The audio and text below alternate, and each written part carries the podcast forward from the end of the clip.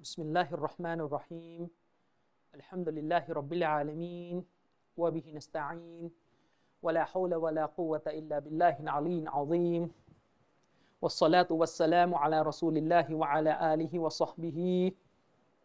ومن تبعهم بإحسان إلى يوم الدين أما بعد السلام عليكم ورحمة الله وبركاته ก็ขอต้อนรับทุกท่านนะครับเข้าสู่รายการอบรมอิสลามแก่ผู้สนใจของเรานะครับ ครั้งนี้เป็นครั้งที่ 15 นะครับ ไม่แน่ใจว่าครั้งนี้จะจบเป็นตอนจบหรือเปล่านะครับ เพราะว่าเนื้อหาเนี่ยเหลือ เหลือน้อยละนะครับ คือผมก็บรรยายตามหนังสือนะครับ ถ้ามันจบก็จบนะครับ ถ้าไม่จบก็ไม่จบนะครับ ครั้งที่แล้วเนี่ยในครั้งที่ 14เนี่ยเราอภิปรายเนี่ย หัวข้อเดียวเลยค่อนข้างยาวเป็นตอนหนึ่งเลยนะครับ คือเรื่องของปัญหาเรื่องความเหลื่อมล้ำทางเศรษฐกิจที่มนุษย์โลกต้องเจอ และมุมมองของอิสลามในการเยียวยาแก้ไขปัญหานี้ ผมย้ำนะครับว่าอิสลามไม่ได้มีมาเพื่อจะทำให้ทุกคนมีฐานะทางเศรษฐกิจเท่ากันหมด อันนี้เป็นไปไม่ได้นะครับและมันไม่ใช่ความสมดุลของโลกใบนี้ด้วยนะครับ คอมมิวนิสต์เนี่ยในอุดมคติของเขาเนี่ยลัทธิคอมมิวนิสต์ในอุดมคติของเขาเนี่ยคือการพยายามสถาปนาให้ทุกคนมีทรัพย์สินมีรายได้เท่ากัน ซึ่งมันเป็นอุดมคติแล้วมันทำไม่ได้นะครับเพราะมนุษย์เนี่ยต้องมีความเหลื่อมล้ำทางเศรษฐกิจและหน้าที่การงาน สังคมมันถึงจะอยู่ได้ โดยที่ใครอยู่ด้านบนใครอยู่ด้านล่างเนี่ยสังคมมันต้องเดินกันไป ถ้าทุกคนเป็นหมอเท่ากันหมดเป็นไรเท่ากันหมด แล้วมันจะมีลูกจ้างได้ยังไงล่ะครับนึกออกไหมครับ ฉะนั้น ช่องว่างทางเศรษฐกิจ ช่องว่างทางเศรษฐกิจ ระหว่างอาชีพหนึ่งกับอาชีพหนึ่งที่มันเกิดช่องว่างกันเนี่ยอันนี้มันคือกลไกที่ทำให้สังคมมนุษย์เนี่ยมันอยู่ต่อ แต่อิสลามเนี่ยมีเจตนาที่ต้องการทำให้คนที่อยู่ในฐานะชนชั้นล่างทางเศรษฐกิจทางสังคมเนี่ยให้อยู่ในฐานะที่เขาเนี่ยไม่อดอยาก ไม่ถูกทอดทิ้ง ไม่ถูกกดขี่ข่มเหงนะครับ เราจึงมีเรื่องของการบังคับให้บรรดาคนที่มีฐานะทางการเงินที่ดีเนี่ย ปันเงินของเขาออกมาเป็นเงินสกาดนะครับ ซึ่งนั่น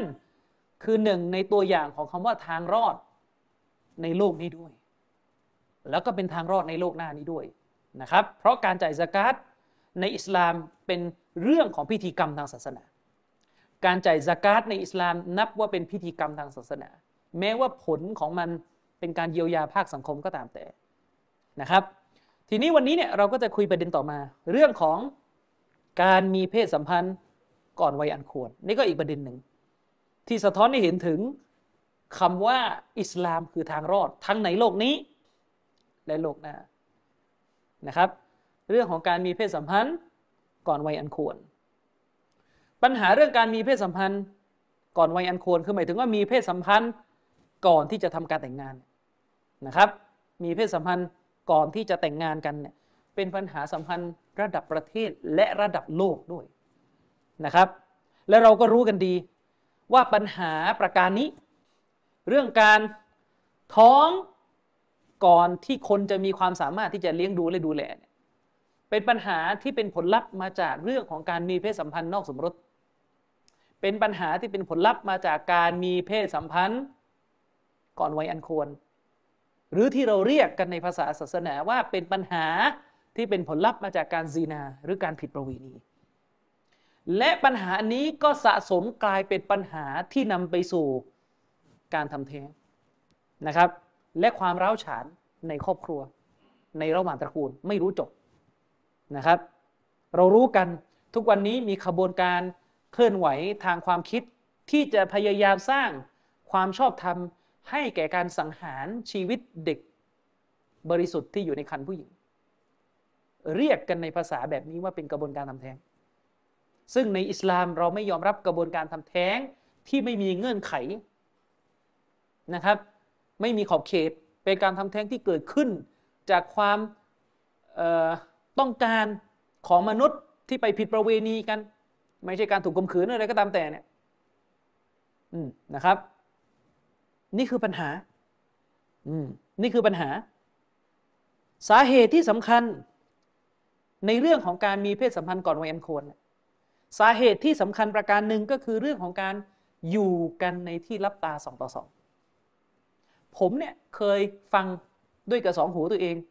ดูด้วยกับสองตาตัวเองนะครับ เป็นรายการเกี่ยวกับรายการสุขภาพ ที่หมอคนหนึ่งเขาให้คำแนะนำหมอเนี่ย เขาพูดเลยนะในรายการ ผมดูรายการเป็นภาษาไทยนะหมอเนี่ยเขาพูดเลยนะครับว่า เวลาเราจะป้องกันเขาแนะนำเยาวชนนะนะว่า เวลาเราจะป้องกัน ไม่ให้ตัวเองเนี่ยก้าวถลำไปสู่การเจอปัญหาเรื่องท้องก่อนแต่ง ท้องในสภาวะที่ไม่พร้อม คือการที่เราจะต้องหลีกเลี่ยง การอยู่สองต่อสองกับเพศตรงข้าม ในที่รับตาผู้คนนะครับ ในที่รับตาผู้คน บางคนอาจจะบอกว่าเฮ้ยกินยาคุม ถ้าการกินยาคุมมันแก้ปัญหาได้จริงทำไมวันนี้สถิติเรื่องการท้องก่อนแต่งและการทำแท้งมันถึงเพิ่มขึ้นแล้วครับ เราไม่ได้พูดประเด็นว่าการกินยาคุมเนี่ยมีสรรพคุณในการป้องกัน ผมไม่ได้เถียงประเด็นนั้น แต่เราเถียงประเด็นในเรื่องของการจัดการ ว่าในโลกใบนี้มันไม่ใช่ทุกคนนะครับ ที่จะสามารถจัดการหายาคุมมาใช้ ในทุกอย่างที่มันลงตัวและผลลัพธ์มันออกมาเป็นทุ่งลาเวนเดอร์แบบที่ท่านคิดนะครับ ผลลัพธ์ที่มันออกมาแล้วก็คือ แม้จะมียาคุมอยู่ แต่การท้องก่อนแต่งก็มีเพิ่ม แล้วทำไมวันนี้ถึงเรียกร้องให้ทำแท้งล่ะครับ ถ้าอ้างว่าการกินยาคุมมันแก้ปัญหาได้ทำไมต้องจบลงด้วยการที่ต้องฆ่าชีวิตของเด็กในครรภ์เวลาพูดในโลกสวยทั้งนั้นเลยครับ อืมและเราก็รู้กัน ปัญหาในเรื่องการท้องก่อนแต่ง ท้องโดยไม่พร้อม และนำไปสู่การเกิดปัญหาอีกร้อยแปดพันเก้าเนี่ยมาจากฐานคิดที่ไป justify ไปสร้างความชอบธรรมให้แก่การผิดประเวณี เพราะใช้คำว่าสิทธิบนร่างกายของเราใครจะทำอะไรก็ได้ ผมเคยโต้แย้ง ประเด็นนี้ไปอย่างยืดยาว เราจะไม่กล่าวซ้ำแต่พี่น้องที่อยากจะรู้ อยากจะเข้าใจการโต้แย้งของศาสนาอิสลามในประเด็นนี้เข้าไปใน YouTube นะครับ แล้วก็พิมพ์หัวข้อเรื่องนั่นคือสิทธิของเราอะแล้วก็พิมพ์ชื่อผมอามีรอนาเข้าไป ผมได้โต้แย้งในทางปรัชญาโดยเบสิกนะครับ โดยพื้นฐาน ว่าคำว่านั่นคือสิทธิของเราหรือสิทธิบนร่างกายเนี่ยมีข้อโต้แย้งอย่างไรไอ้คำคำนี้มีปัญหาตรงไหน อย่างที่ผมเคยบอกนะครับ คำว่าเรามีสิทธิเหนือร่างกายของเราเนี่ยมันเป็นความคิดนามธรรมครับ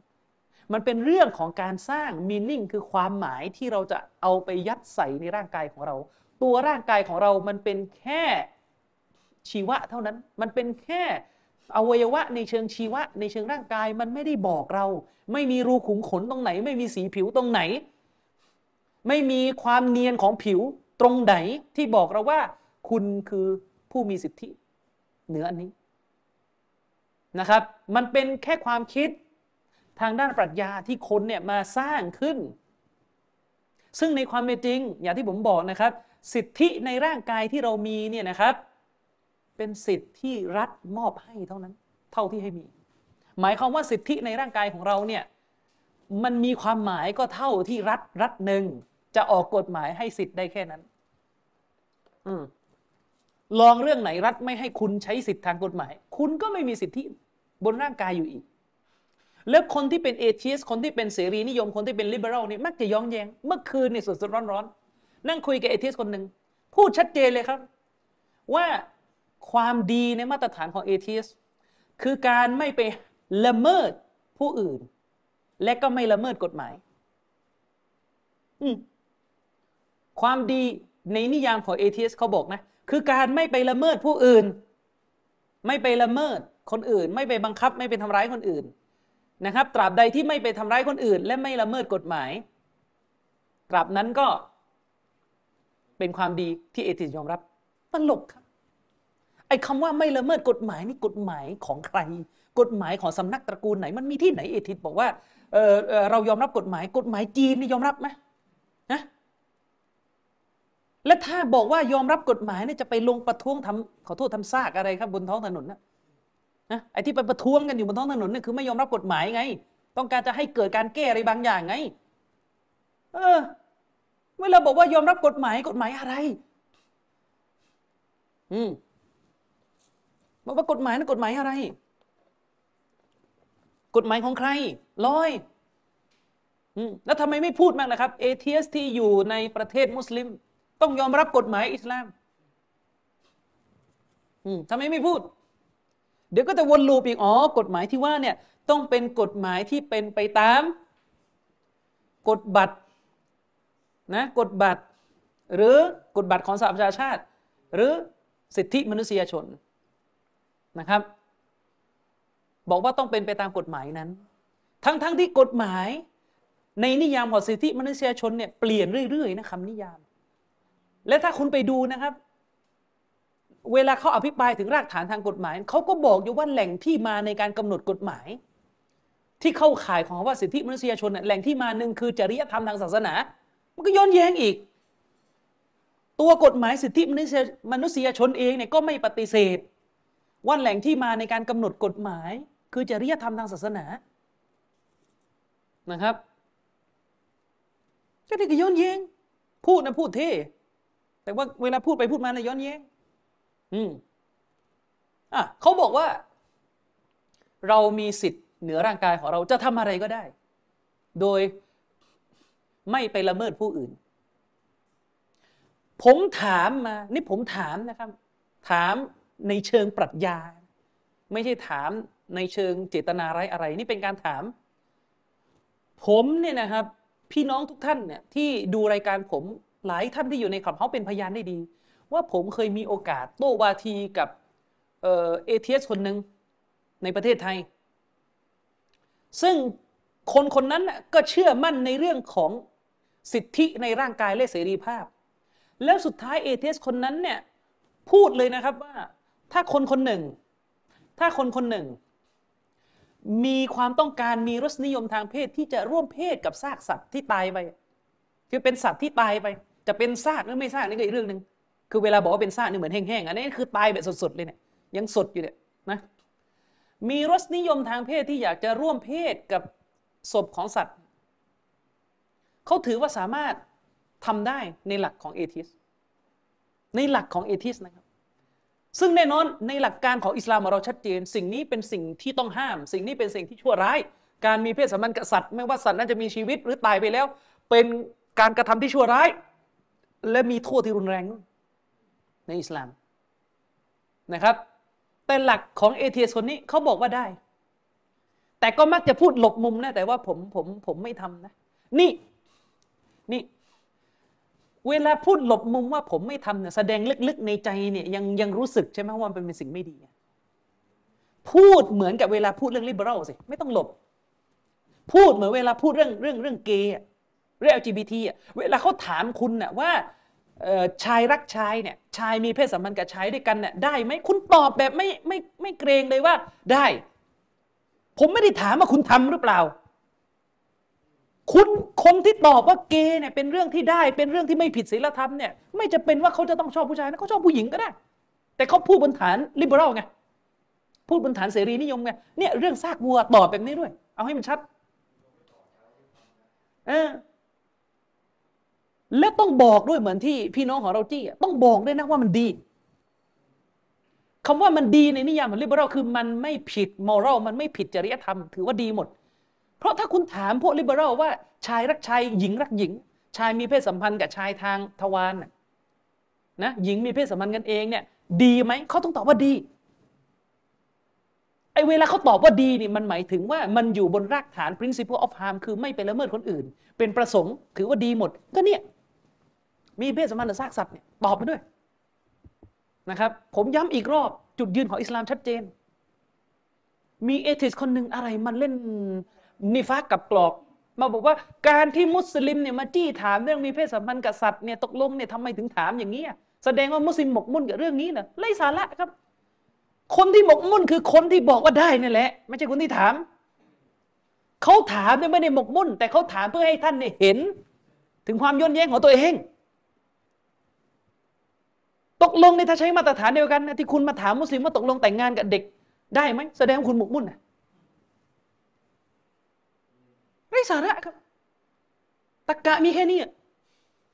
ส่วนเอทิสคนอื่นเนี่ยพอนะลูกลูกหล่อแบบว่าเวลาจี้ถามว่านี่มาตรฐานเอทิสเนี่ยเขาใช้กันแบบนี้อ๋ออันนั้นเป็นความคิดส่วนตัว ผมไม่ได้ถามว่าความคิดส่วนตัวหรือไม่ส่วนตัว ผมถามว่าคุณมีมาตรฐานเรื่องจริยธรรมอะแบบเดียวกับคนคนนี้ไหมถ้ามีจริยธรรมแบบเดียวกันต้องตอบ ไม่ให้ขัดแย้ง ไม่ได้ถามเรื่องส่วนตัวครับ ไม่ได้ถามว่าความคิดใคร ไม่ได้ถามด้วยว่าท่านจะทำหรือเปล่า แต่ถามบนกรอบเสรีภาพ ว่าถ้าท่านมีกรอบเดียวกับเขาท่านต้องตอบแบบเขาเออท่านต้องตอบแบบเขาอืมถ้ายังเถียงกันไม่ได้ข้อสรุปนะครับ ว่าตกลงเนี่ยเสรีภาพของมนุษย์เนี่ยสามารถมีเพศสัมพันธ์ไปถึงไหนได้เนี่ยไปเถียงกันเองก่อนในหมู่เอทิสอย่าเพิ่งไปยุ่งกับมุสลิม อย่าเพิ่งมาขายภาพว่า โอ้ยเขาถูกกดทับถูกอะไร ไปเคลียร์กันเองก่อนนะครับ ว่าอวัยวะเพศตัวเองอะใช้เสรีภาพได้สุดแค่ไหน อิสลามไม่มีเถียงแล้วครับ เรื่องอวัยวะเพศตัวเองอะอัลลอฮฺสุบฮานะตะลาบอกว่าสำหรับมุสลิมเนี่ยอวัยวะเพศเนี่ยอนุญาตในสองกรณีอวัยวะเพศของเราอนุญาตในสองกรณีหนึ่งกับภรรยาของเรา คือหมายถึงว่าเพศสัมพันธ์ของเราเนี่ย อนุญาตในสองกรณีหนึ่งคือภรรยาของเราที่เราแต่งงานสองอันในยุคก่อนที่มีทาสทาสที่อยู่ในอำนาจการดูแลของเราเนี่ยถ้าเราต้องการให้ทาสของเราเนี่ยมาหลับนอนกับเรา ศาสนาก็มีช่องตรงนี้อยู่อ่าเดี๋ยวเรื่องทาสเดี๋ยวค่อยพูดกัน แต่ในหลักการอิสลามเนี่ยทาสผู้หญิงที่ให้กำเนิดบุตรแก่นายของนางอะบุตรคนนั้นจะมีฐานะเป็นเป็นไทย ไม่ใช่เป็นทาสนะครับเป็นไทย เหมือนกับลูกของเมียอื่นปกติ แล้วทาสผู้หญิงคนนี้เนี่ยจะได้รับการเป็นไทยภายหลังจากที่นายของนางเสียชีวิต อืมนะครับ อันนี้คือหลักการอิสลาม แต่ของท่านเนี่ยอยู่ไหน ขอบเขตเนี่ยอยู่ไหนฉะนั้นก่อนจะท่องกันมาเหมือนเป็นคัมภีร์ลอยๆอะ นะบอกว่าเรามีสิทธิเหนือร่างกาย เรามีสิทธิเหนือร่างกาย ช่วยอภิปรายก่อนครับ ว่าคำว่าสิทธิเหนือร่างกายของท่านน่ะมันมีตัวตนอยู่จริง หรือมันเป็นแค่ความหมายที่นักปรัชญาสร้างขึ้นมา ฟังเข้าใจไหมเวลาพูดอย่างนี้ หรือฟังไม่เข้าใจ อืม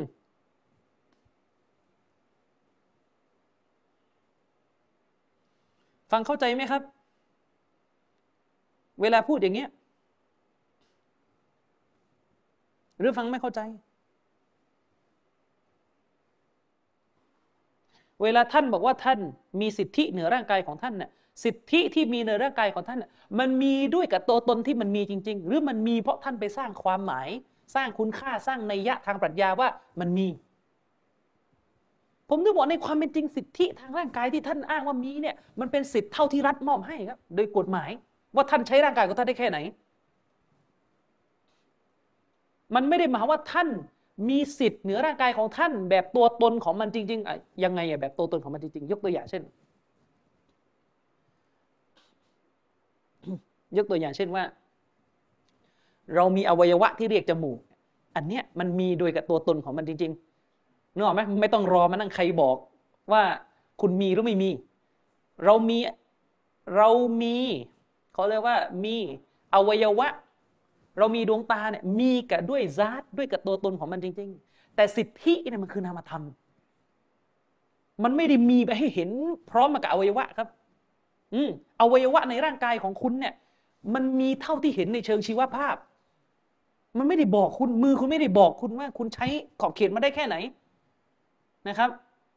มือไม่ได้บอกคุณ ฉะนั้นในอิสลามเรานะครับ เราจึงถือว่าสิทธิที่เรามีเหนือร่างกายของเรา เป็นสิทธิเท่าที่พระเจ้ามอบให้ สิทธิในร่างกายของเราที่มีเนี่ยเป็นสิทธิที่พระเจ้ามอบให้ และเราไม่มีสิทธิเหนือร่างกายของเราทุกมิติคืออย่างที่ผมบอกอวัยวะเพศของเรา อวัยวะเพศของเรา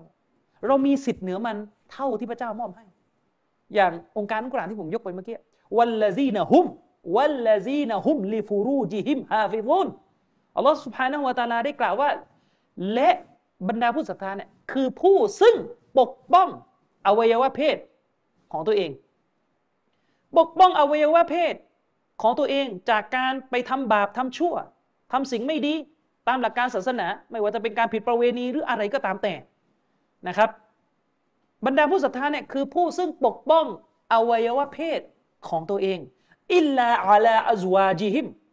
อิลลาอัลาอัจวาจิฮิมยกเว้น เขาไม่ปกป้องตัวเองกับภรรยาของเขา คือหมายถึงว่าอันนี้อนุญาต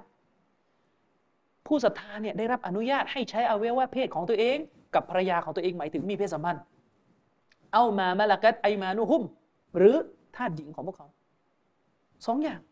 นักวิชาการอิสลามหลายท่านใช้องค์การนี้เป็นหลักฐานว่าแม้กระทั่งการสำเร็จความใคร่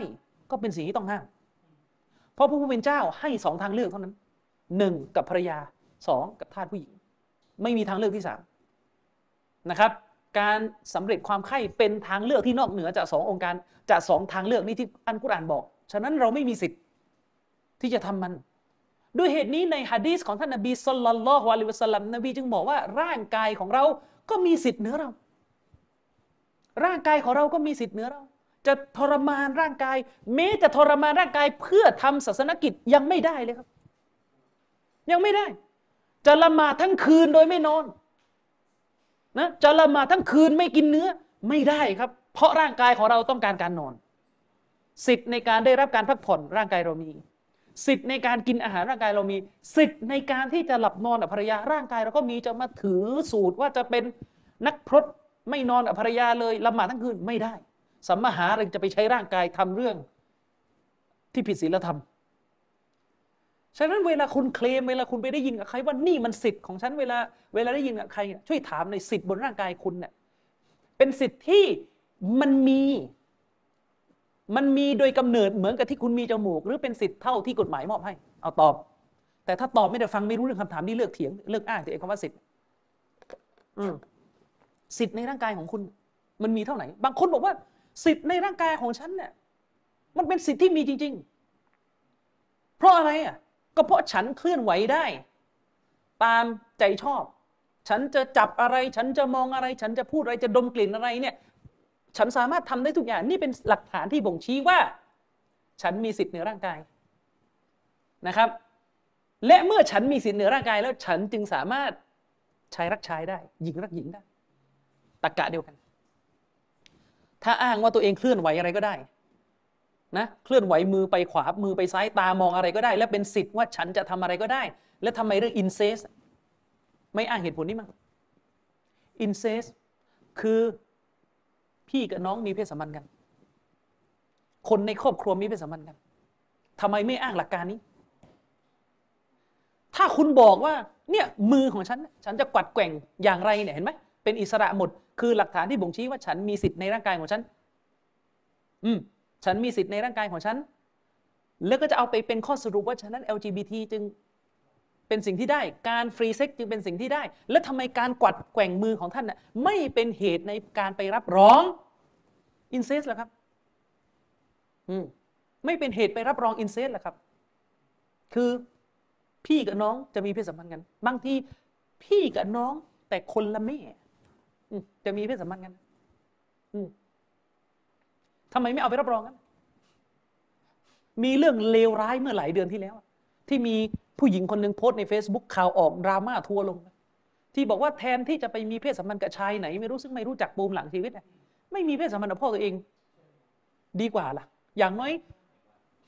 พ่อเลี้ยงรู้เรารู้จักพ่อเลี้ยง รู้จัก รู้จักว่าเขาเนี่ยไม่ได้มีประวัติเสื่อมเสีย ไม่ได้มีโรคร้ายที่ติดต่อทางเพศไม่ได้เที่ยวกลางคืน แบบนี้ไม่มีเพศสัมพันธ์คนนี้กว่าเนี่ยคือความคิดที่ชั่วร้าย ความคิดที่เลวร้าย เป็นความคิดที่เลวร้าย ซึ่งเรามีชีวิตอยู่ทันเห็นความคิดเลวร้ายขนาดนี้ ก็เช่นเดียวกัน ผู้นำเอเทียสคนหนึ่งที่เถียงกับผม ก็ได้ใช้หลักการเรื่องเสรีภาพในร่างกายนี่นะครับ เอาไปรับรองว่าถ้าใครคนหนึ่ง อยากจะมีเพศสัมพันธ์กับซากสัตว์ ก็เป็นเรื่องที่สามารถทำได้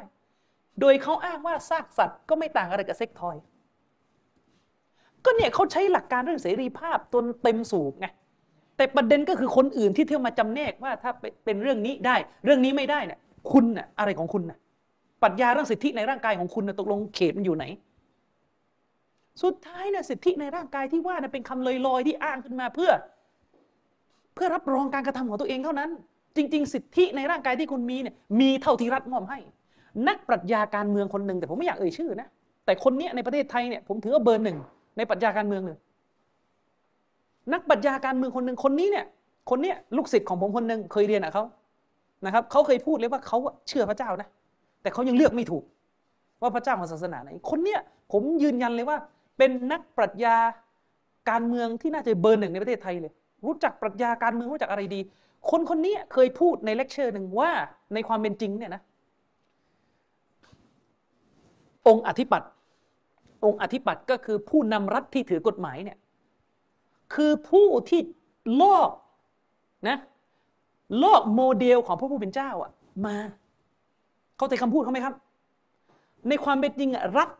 พูดกันในวิชารัฐศาสตร์พูดกันในวิชาปรัชญาการเมืองอะรัฐเนี่ยรัฐรัฐหนึ่งและองค์อธิปัตย์คือผู้นำในรัฐเนี่ยคือคนที่ลอกเลียนแบบนะโมเดลของพระผู้เป็นเจ้ามาให้ตัวเอง แล้วก็มนุษย์ก็ไม่รู้ตัว ยังไงอะลอกเลียนแบบของของพระผู้เป็นเจ้ามาให้ตัวเองอะพระผู้เป็นเจ้าเนี่ยคือผู้ในหลักการอิสลาม พระผู้เป็นเจ้าคือผู้เดียว ที่มีสิทธิ์ในการมอบเสรีภาพให้ร่างกายมนุษย์ว่ามนุษย์ใช้สิทธิ์ได้แค่ไหน มอบกฎหมายลงมาว่าอะไรได้อะไรไม่ได้ แต่รัฐเซคิวล่าเนี่ยไม่ต้องการศาสนา ไม่ต้องการพระเจ้า และสิ่งที่ทำคืออะไร เอาคุณลักษณะของพระเจ้า เอาอำนาจของผู้เป็นเจ้า ใส่ให้กับผู้นำรัฐ ผู้นำรัฐเป็นคนถือกฎหมาย และด้วยเหตุนี้ผู้นำรัฐจึงเป็นคนยื่นเสรีภาพทางร่างกายของคุณเท่าที่กฎหมายที่เขาจะให้นะครับ นี่คือคำของนักบัญญาการเมือง ที่เป็นเบอร์หนึ่งในประเทศไทยเลยแต่ถ้าคุณไม่รู้เรื่องเรื่องของคุณนึกออกไหมเออผมเคยนั่งฟัง คนคนนี้เลคเชอร์หลายครั้งเวลาเข้ามาที่มหาลัยที่ผมสอนไอ้ผมเรียนนะนะครับเขาบอกว่าเวลาพูดถึงปรัชญาการเมืองเนี่ย มันจะเข้าใจได้กระจ่างแจ้งขึ้น ถ้าคุณเป็นคนที่มีรากฐานจากศาสนาที่เชื่อพระเจ้า คือเป็นมุสลิมหรือไม่ก็เป็นคริสเตียน อืมแล้วคุณจะเข้าใจเลยว่าโมเดลของรัฐ โมเดลของรัฐสมัยใหม่ที่บอกเป็นรัฐเซคุล่าเนี่ยมันคือการที่มนุษย์สถาปนาผู้นำรัฐขึ้นเป็นผู้ถืออำนาจแทนพระเจ้า เดิมทีศาสนาเนี่ยศาสนาเนี่ยมันคือการที่ศาสดาของพระผู้เป็นเจ้ามามอบ สิทธิทางร่างกายให้แก่มนุษย์เท่าที่พระเจ้ามอบให้นึกออกไหมแล้วโมเดลรัฐสมัยใหม่ รัฐซิคุล่าสมัยใหม่ คือไม่เอาศาสนาสุดท้ายผู้นำรัฐ สถาปนาตัวเองอยู่ในหน้าที่เดียวกับพระเจ้า อะไรได้ไม่ได้ ก็เหมือนกับรัฐหลายรัฐณเวลานี้ที่ยังไม่อนุญาตอินเซสยังไม่อนุญาตเรื่องของความรักความสัมพันธ์ทางเพศระหว่างพี่น้อง มนุษย์มันก็อยู่แค่นี้ คนเรียนปรัชญาการเมืองเข้าใจกัน แต่บางทีเรื่องแบบนี้มันพูดมันลึก ฟังแล้วก็ปวดหัวนะครับ ฉะนั้นอย่าห้าวให้มาก อย่าห้าวให้มาก ประเภทออกจากอิสลามแล้วก็สาว liberal หน่อยอย่าอย่าอย่าเดี๋ยวเดี๋ยวไว้สักวันหนึ่งเดี๋ยวจะจะทำซีรีส์ตอบโต้ในเชิงปรัชญานะครับ กลับมาที่ประเด็นเรื่องสิทธิในร่างกาย คุณบอกว่าเรามีสิทธิในร่างกาย เราเคยเถียงกับคนคนหนึ่งที่สนับสนุนการทำแท้งเสรีในคลับเฮาส์ที่เข้ามาเถียง เขาอ้างสารพัดร้อยแปดพันเก้าที่จะรับรองการฆ่าชีวิตเด็ก คือการทำแท้ง เราเรียกกันในภาษาเราว่ามันคือการฆ่าชีวิตเด็ก ตามหลักความเชื่อของอิสลามมันคือการฆ่าชีวิต อืมเพราะชีวิตนั้นเราถือว่ามันตามทัศนะที่มีน้ำหนัก ชีวิตนั้นสตาร์ทภายหลังจากที่เกิดการปฏิสนธิสนธิในคันของผู้หญิงครบ 40 วัน เราถือว่าหลังจากวันที่ 40 ไป หลังจากวันที่ 42 ไปมีชีวิตแล้ว ฉะนั้นเราถือว่าการทำแท้งหลังจากนี้ มันจะเป็นการฆ่าชีวิตได้นะครับ มันจะเป็นการฆ่าชีวิตได้ อืม ทีนี้คุณบอกว่า คนที่สนับสนุนการทำแท้งเนี่ยนะเขาพูดกับเราเขาบอกว่าที่ต้องสนับสนุนการทำแท้งเพราะอะไร เพราะว่าการท้องก่อนแต่งเนี่ยมันสร้างปัญหา เออเขาก็ยอมรับนะ การท้องก่อนแต่งมันสร้างปัญหา สร้างปัญหาทั้งทางเศรษฐกิจ สร้างปัญหาทั้งความไม่พร้อมเรื่องการเลี้ยง และแทนที่เขาจะคิดว่าการแก้ปัญหามันคือการควบคุม ไม่ให้มนุษย์เนี่ยฟรีเซ็กกัน ไม่ให้มนุษย์นั้นผิดประเวณีกัน เขากลับไม่แก้ปัญหาจุดนี้ วิธีการแก้ปัญหาของเขาคือไปลงที่เด็ก เด็กมีหน้าที่ต้องตายเพื่อเสรีภาพของพ่อแม่เข้าใจยัง เด็กมีหน้าที่ต้องตาย เพื่อเสรีภาพของพ่อแม่ที่จะคงอยู่ต่อไป พอเราบอกว่าแล้วทำไมไม่แก้ปัญหาด้วยการ ออกกฎระเบียบที่ไม่ทำให้หนุ่มสาว มันผิดประเวณีมันมีเพศสัมพันธ์เขาก็ตอบว่า ก็เพราะว่ามันเป็นสิทธิ์ในร่างกาย นี่ไง และสิทธิ์ในการมีชีวิตต่อของเด็ก ไม่มีสิทธิ์นะครับ นี่คือความเลวร้ายความโหดเหี้ยมของมนุษย์ ความโหดเหี้ยมของมนุษย์เหล่านี้ เออนะครับ ทีนี้กลับไปที่เรื่องของการผิดประเวณี ศาสนาอิสลามของเรา เรารู้กัน ท่านนบีสุลต่านละฮ์อะลัยวะสัลลัมได้สอนให้มุสลิมออกห่างจากการผิดประเวณีเนี่ยด้วยกับขั้นตอนหลายขั้นตอน คืออิสลามของเราเนี่ยไม่ให้มุสลิมเนี่ยเดินเข้าไปใกล้การผิดประเวณีนะครับ และหนึ่งในสิ่งที่ท่านนบีสอนก็คือ นบีห้ามไม่ให้มุสลิมชายไม่ให้ผู้ชายกับผู้หญิงอยู่กันสองต่อสอง และจริงๆนบีห้ามมากกว่านั้น ศาสนาไม่ให้ไปนั่งคุยเกี่ยวภาราสีไม่ให้อะไร แต่ว่าจุดหนึ่งที่เรายกมาก็คือ เราต้องการจะบอกว่าท่านนบีเนี่ย ไม่ให้ ไม่ให้อะไรครับ ไม่ให้เราอยู่กับผู้หญิงสองต่อสองเล่นนั่นคือสิทธิ์ที่พระเจ้ามอบให้แก่ร่างกายของเรา เท่านั้น ผ่านการตับลิกการประกาศของผู้เป็นรสมซึ่งในเวอร์ชันของท่านก็คือผู้นำรัฐ เขามอบให้ แต่ของเราพระเจ้ามอบให้ ของเรานี่พระผู้เป็นเจ้ามอบให้พระผู้เป็นเจ้า คืออัลฮากิมซึ่งในเขาเรียกว่าในแง่นี้มันคือส่วนหนึ่งจากสิ่งที่ภาษาอาหรับเราเรียกกันว่าเตาฮีดุลฮากิมียะฟังให้ดีอย่าอย่าอย่าเพิ่งอย่าเพิ่งไปเดี๋ยวเดี๋ยวเป็นประเด็นเตาฮีดุลฮากิมียะเตาฮีดุลฮากิมียะหมายถึง การให้เอกภาพแก่พระผู้เป็นเจ้า ในแง่การบัญญัติความดีความชั่ว เป็นสิทธิ์อำนาจของพระผู้เป็นเจ้าเพียงผู้เดียว ซึ่งเตาฮีดอัลฮากิมียะคือส่วนหนึ่งจากเตาฮีดอัลรูบูบียะ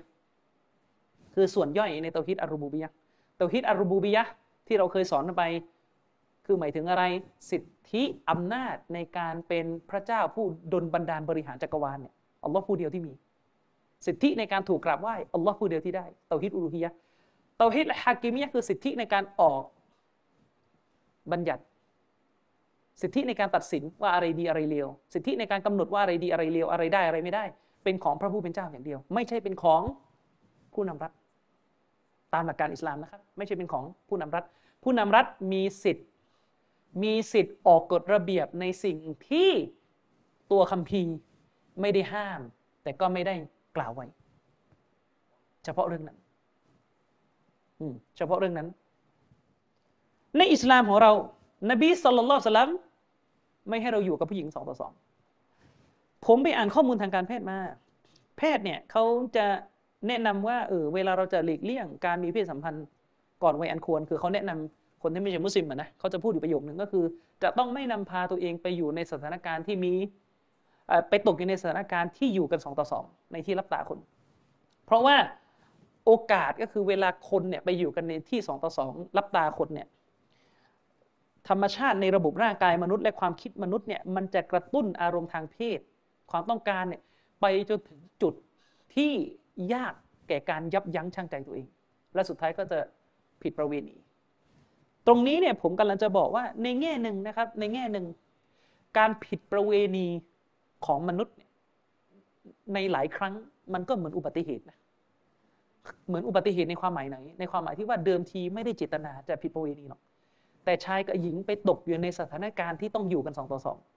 จะด้วยเหตุผลอะไรก็ตามแต่เคยมีกรณีแบบนี้ แล้วสุดท้ายอารมณ์มันพาไปจนกลั้นตัวเองไม่อยู่ ก็พลาดการผิดประเวณีไปมันมีสองแบบมนุษย์เราบางส่วนนั้น เจตนาที่จะผิดประเวณีตั้งแต่ยังไม่เจอกันเลย แล้วก็นัดกันมาเจอกัน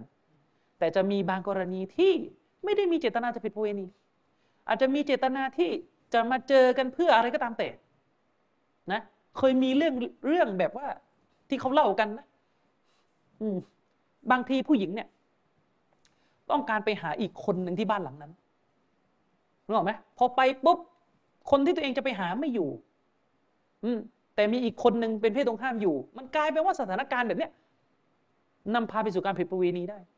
มันก็จะเริ่มเกิดการผิดเกิดเกิดการถลำไปสู่การผิดประเวณีทีละขั้นตั้งแต่หนึ่ง ก็ไปเชื้อเชิญเข้ามาในบ้านแล้วรอก่อน เดี๋ยวก็กลับสุดท้ายพลาด อย่างนี้เป็นต้น อันตราย ฉะนั้นในหลักการอิสลามเราจึงพบว่า ท่านนบีสุลต่านสลัมจึงไม่ให้เราเข้าใกล้การผิดประเวณี ทุกขั้นตอนให้ตัดหมดแม้กระทั่งขั้นตอนเบสิกที่สุดที่มนุษย์จะล่วงล้ำได้ง่ายที่สุด คือการจ้องมองเพศตรงข้ามด้วยกับอารมณ์ปรารถนา จ้องมองเอาความสุขจากการมองเพศตรงข้าม ศาสนาก็ห้าม และศาสนาที่แท้จริงที่สะอาดบริสุทธิ์ต้องสอนแบบนี้ ต้องสอนแบบนี้นะครับ ด้วยเหตุนี้เอง ท่านอาลีบินอบีตอเลบนะครับฮะดิษบทหนึ่งท่านนบีสุลต่านสลัมจึงได้พูดกับท่านอาลีบินอบีตอเลบว่าอย่าให้การมองผู้หญิง ครั้งที่สองของท่านตามครั้งแรกไปคือหมายความว่าอย่ามองผู้หญิงซ้ำสอง ครั้งแรกท่านอาจจะเห็นผู้หญิงคนหนึ่งในในสภาพที่ไม่ตั้งใจนะครับ เห็นโดยบังเอิญอย่าหันไปมองซ้ำนี่คือจริยธรรมของอิสลามนะครับ นี่คือจริยธรรมของอิสลาม อิสลามสอนผู้ชายไม่ให้มองผู้หญิงในลักษณะเพื่อแสวงหาความสุขทางด้านรูปร่าง เช่นเดียวกันอิสลามก็สั่งผู้หญิงว่าจะต้องไม่เปิดเผย จะต้องไม่ไปทำตัวให้ดึงดูด ฉะนั้นทั้งคู่ครับ อิสลามสอนให้ผู้หญิงปกปิดร่างกาย สอนให้ผู้หญิงดูแลตัวเอง ให้พ้นจากสายตาผู้ชาย และก็สอนให้ผู้ชายลดสายตาลงต่ำนะครับ สอนให้ผู้ชายลดสายตาลงต่ำและคำสอนนี้ครอบคลุมหมดไม่ว่าจะเป็นผู้รู้ชาวบ้านชาวช่องที่ไหน ทุกคนต้องอยู่ในกฎนี้ เพราะอารมณ์ทางเพศไม่จำแนกครับ ไม่จำแนก อืมไม่จำแนกใครทั้งสิ้นมันเล่นงานคนได้ทุกคน กลับไปดูสังคมที่ไม่ได้อยู่บนทางนำของอิสลาม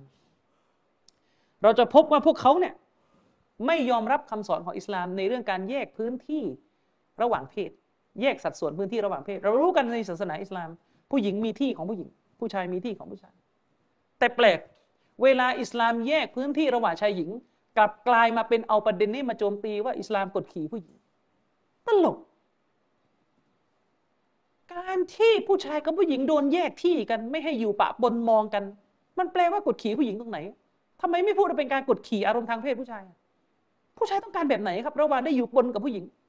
กับได้อยู่แยก ตอบสิครับ ผู้ชายต้องการการอยู่ปน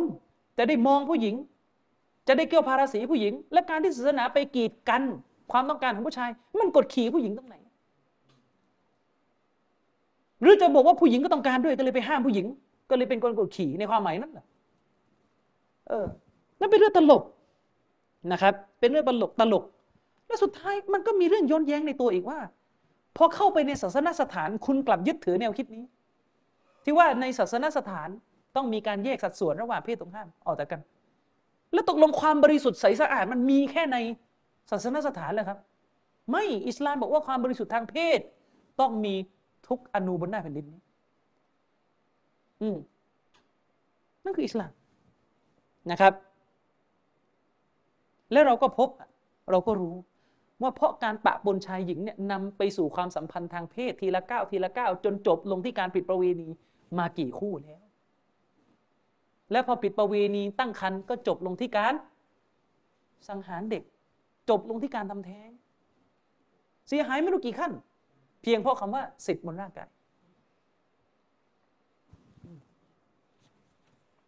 เห็นไหมและสุดท้ายมันก็มีแบบว่า มีการเสนอความคิดว่า งั้นก็ให้เยาวชนใช้ถุงยางสิ จะได้แก้ปัญหา อันนี้ก็แก้ผิดจุด วัยรุ่นที่มีเพศสัมพันธ์โดยไม่เตรียมตัวจะไปหาถุงยางจากไหนนะไปตกอยู่ในสถานการณ์ที่ไปอยู่กันสองต่อสองตรงนั้นอารมณ์ขึ้นแล้วมันจะมีเหรอมันอาจจะไม่ทุกคนไง บางคนอาจจะใช่ แต่มันไม่ทุกคนรู้ไหมและหนึ่งชีวิตที่ท้องขึ้นมาด้วยความไม่พร้อมอะ มันก็คือหนึ่งชีวิตแล้วไงเออจะมาบอกว่าเดี๋ยวแป๊บหนึ่งเดี๋ยวไปเซเว่นไปซื้อถุงยาง มันยาก มันยากนะครับ อืมมันยากครับ ยังไม่นับกรณีที่เคยมีการพูดกันว่า ผู้ชายบางคนใช้ถุงยางไม่เป็นเล็บยาวอะไรว่าทำถุงยางเป็นรูทำถุงยางเป็นรู แล้วก็สุดท้ายก็ท้อง อืม และยังไม่นับกรณีที่วัยรุ่นบางคนมันไม่อยากใส่อีก อืมมันไม่อยากใส่อีก มันอะไรหลายอย่างอะนึกออกไหมมันอะไรหลายอย่างขอโทษนะไอ้นี่เราพูดเป็นวิชาการนะพูดเป็นวิชาการ คือสมมุติชายหญิงคู่หนึ่งจะมีเพศสัมพันธ์กันมีเพศสัมพันธ์ไปซีนากันว่าบางทีเวลามาซีนากันครั้งหนึ่งก็ไม่ได้ซีนากันครั้งเดียวแล้วก็จบเขาอาจจะอยู่กัน เป็นวันแล้วก็ซีนาเนี่ยหลายครั้งในการมาเจอกันครั้งหนึ่งบางทีเนี่ยซีนาครั้งที่หนึ่งไปเนี่ยทิ้งไปแล้วถุงยางนั้นนึกออกไหมพออีกสองชั่วโมงจะซีนากันต่ออีก แล้วถุงยางมีอันเดียวทำไงนึกออกไหมมันอะไรมันก็เกิดขึ้นได้ ผมนึกบอกว่าถ้าถุงยางเนี่ยถุงยางถ้ามันแก้ปัญหาได้ร้อยเปอร์เซ็นต์มันก็จะไม่มีเรื่องทำแท้งที่กำลังเถียงกันอยู่ตอนนี้ไงนึกออกไหมฉะนั้นเลือกเอา จะรักษา จะรักษาอารมณ์ของมนุษย์ จะรักษาเสรีภาพในการทำตามอารมณ์ของมนุษย์ หรือจะรักษาชีวิตของเด็กน้อยเลือก เลือกนะครับ ถ้าใช้เหตุผลใช้สติปัญญาเลือกมันก็ชัดเจนว่าคำตอบคืออะไร แต่ถ้าใช้อารมณ์เลือกก็ชัดเจนว่าคำตอบคืออะไร ผมยังย้ำคำเตือนในคำพูดของเชคอับดุลอาซิรตอรีฟีรอฮิมะฮุลลอฮ์ที่เชคบอกว่าอัลอิสลาม อิสลาม มีมาเพื่อกดอารมณ์ให้ต่ำลงถึงที่สุด มีมาเพื่อทำลายอารมณ์ไฟต่ำแล้วก็เติมเต็มสติปัญญา แต่ลิเบรอลียะลัทธิเสรีนิยมมีมาเพื่อทำลายสติปัญญาทำลายสติปัญญา และความย่นแย้งก็ออกมาหลุดลุ่ยอย่างที่เห็น แล้วก็สนองอารมณ์ให้ให้เติมเต็มนะครับ ฉะนั้นในอิสลามจึงมองว่าการแก้ปัญหาที่ถูกต้องในเรื่องความสัมพันธ์ทางเพศที่ไม่ดีไม่งาม คือการทำทุกอย่างตามที่หลักการอิสลามได้สอนสั่ง แยกพื้นที่ชายหญิง ป้องกันทุกขนทางที่จะเป็นการเกี่ยวพาราสีกันนะครับ อืมสนับสนุนการแต่งงาน และเปิดประตูให้มีการแต่งงานได้ถึงสี่คนสำหรับผู้ชาย มันคือการแก้ทั้งนั้นแหละครับ อืม มันคือการแก้นะครับไม่ใช่ว่าอยู่กันเป็นสามีภรรยาแบบเถื่อนอะอืมชอบมาถามทำไมอิสลาม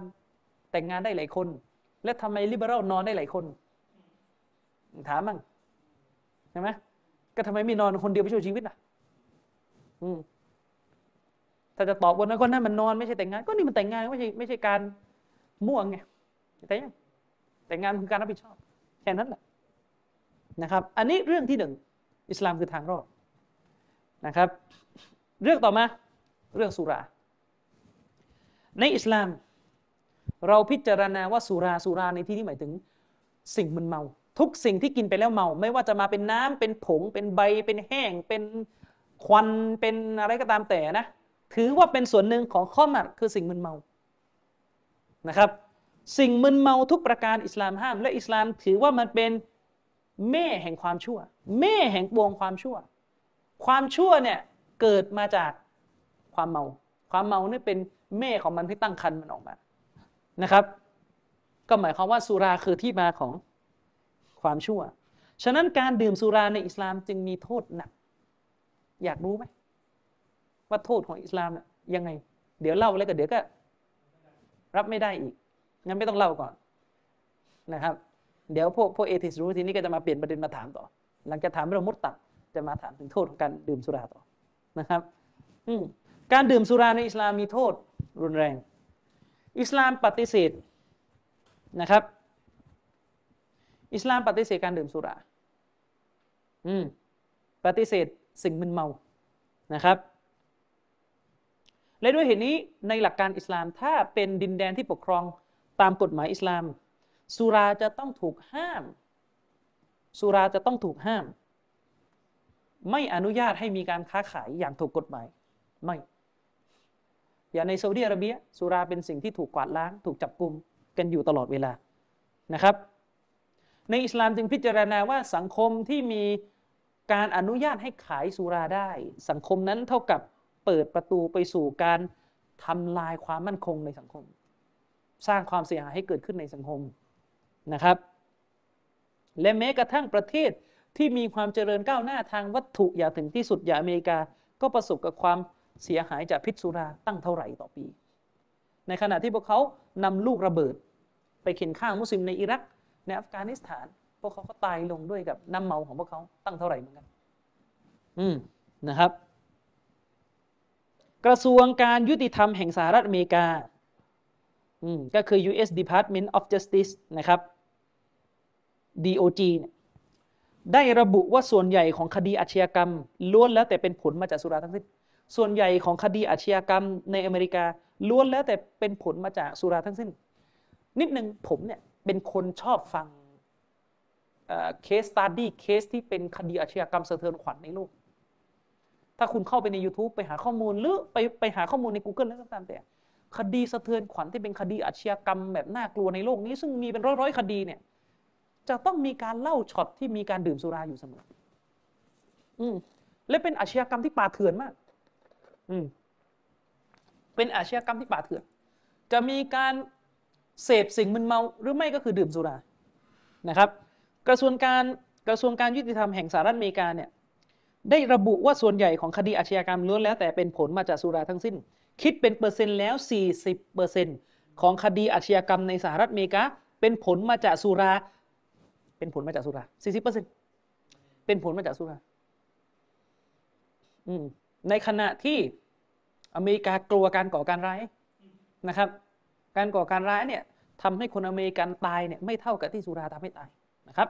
อืม40%ของคดีอาชญากรรม ในสหรัฐอเมริกาเป็นผลมาจากสุรา หรือเทียบเป็นอัตราแล้วคนอเมริกันที่ตกเป็นเหยื่ออาชญากรรม เพราะสุราเนี่ยเพราะสุราเป็นเหตุเนี่ยนะคนอเมริกันที่ตกเป็นเหยื่ออาชญากรรม เพราะสุราเป็นเหตุมีมากถึงปีละสามล้านคน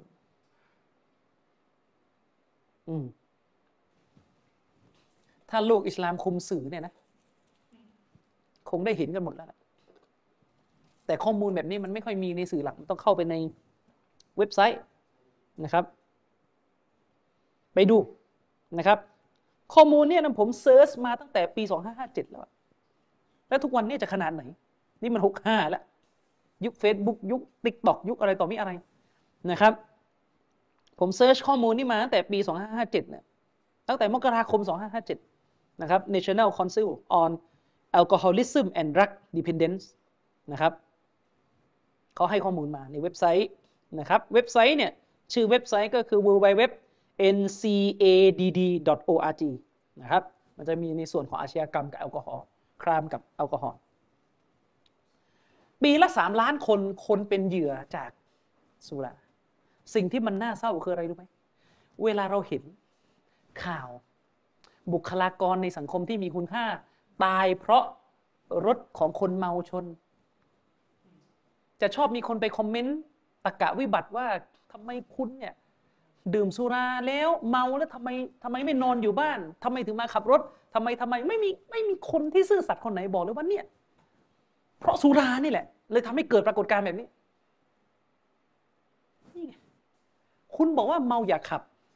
และคนเมาอีกหลายคนตอนมันเมามันจะรู้ตัวไหมว่าเฮ้ยต้องไม่ขับนะ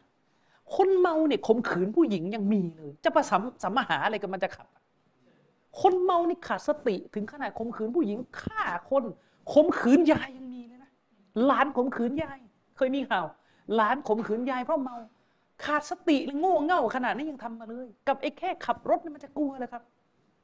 เราไม่ปฏิเสธว่าคนเมาบางคนอาจจะเออ กลัวกลัวกลัวเมาไม่เยอะกลัวกลัวใช่ไหมแต่อีกหลายชีวิตก็ไม่กลัว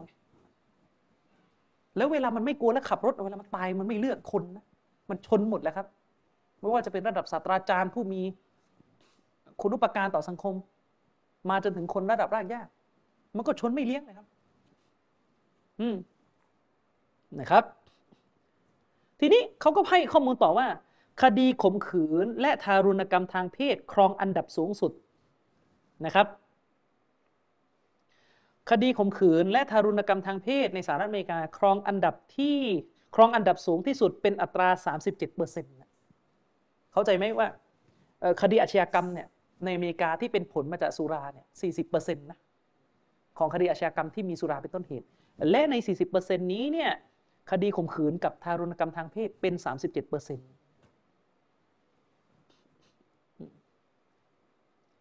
ส่วนการลักขโมยคิดเป็น 15เปอร์เซ็นต์นะครับ คดีทำร้ายร่างกายคิดเป็น 27เปอร์เซ็นต์และคดีความรุนแรงทั่วไปอีก 25เปอร์เซ็นต์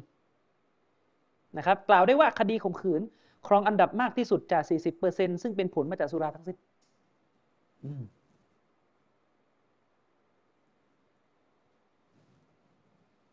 นั่นแหละปัญหา สถิตินี่ยังได้ระบุอีกว่าความรุนแรงที่เป็นผลมาจากสุรานั้น ในจำนวนนี้ มีมากกว่า5 0 0แสนคดีที่เหยื่อถูกกระทำจากคนใกล้ตัวคิดดูห้าแสนคดีที่ผู้หญิง ที่เหยื่อถูกกระทำจากคนใกล้ตัว และอีก1นึ่งแสนหนึ่งหมื่นแปดพันคดีเป็นความรุนแรงในครอบครัว ส่วนความรุนแรงที่เหยื่อถูกกระทำจากคนรู้จักแต่ไม่สนิทนั้นมีมากถึง7จ็ดแสนสี่หมื่นสี่พันราย และในจำนวนนี้คิดเป็น20%ที่มีการใช้อาวุธทำร้ายร่างกายเพราะความมึนเมา เรียกได้ว่าจากสถิตินี้ สุราคือตัวการสำคัญของคดีอาชญากรรม มากกว่ายาเสพติดชนิดอื่นเสียอีก อืมนะครับ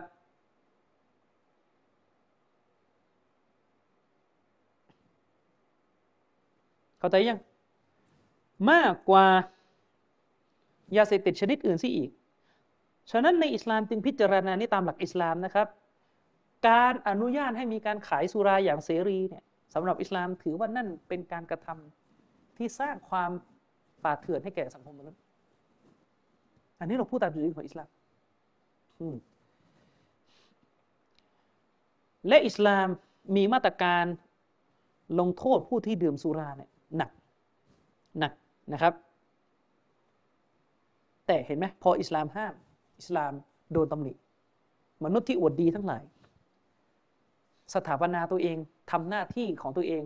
แทนพระผู้เป็นเจ้าแทนสุด พระผู้เป็นเจ้าบอกว่าสุราไม่ได้อะมันจะให้ได้ นี่ไงคือการถอดเอารัฐเป็นพระเจ้าแทน เป็นพระเจ้าที่จอมปลอมนะครับ ต่อมาเรื่องข่มขืน นี่ก็เป็นอีกเรื่องหนึ่งที่เซนซิทีฟ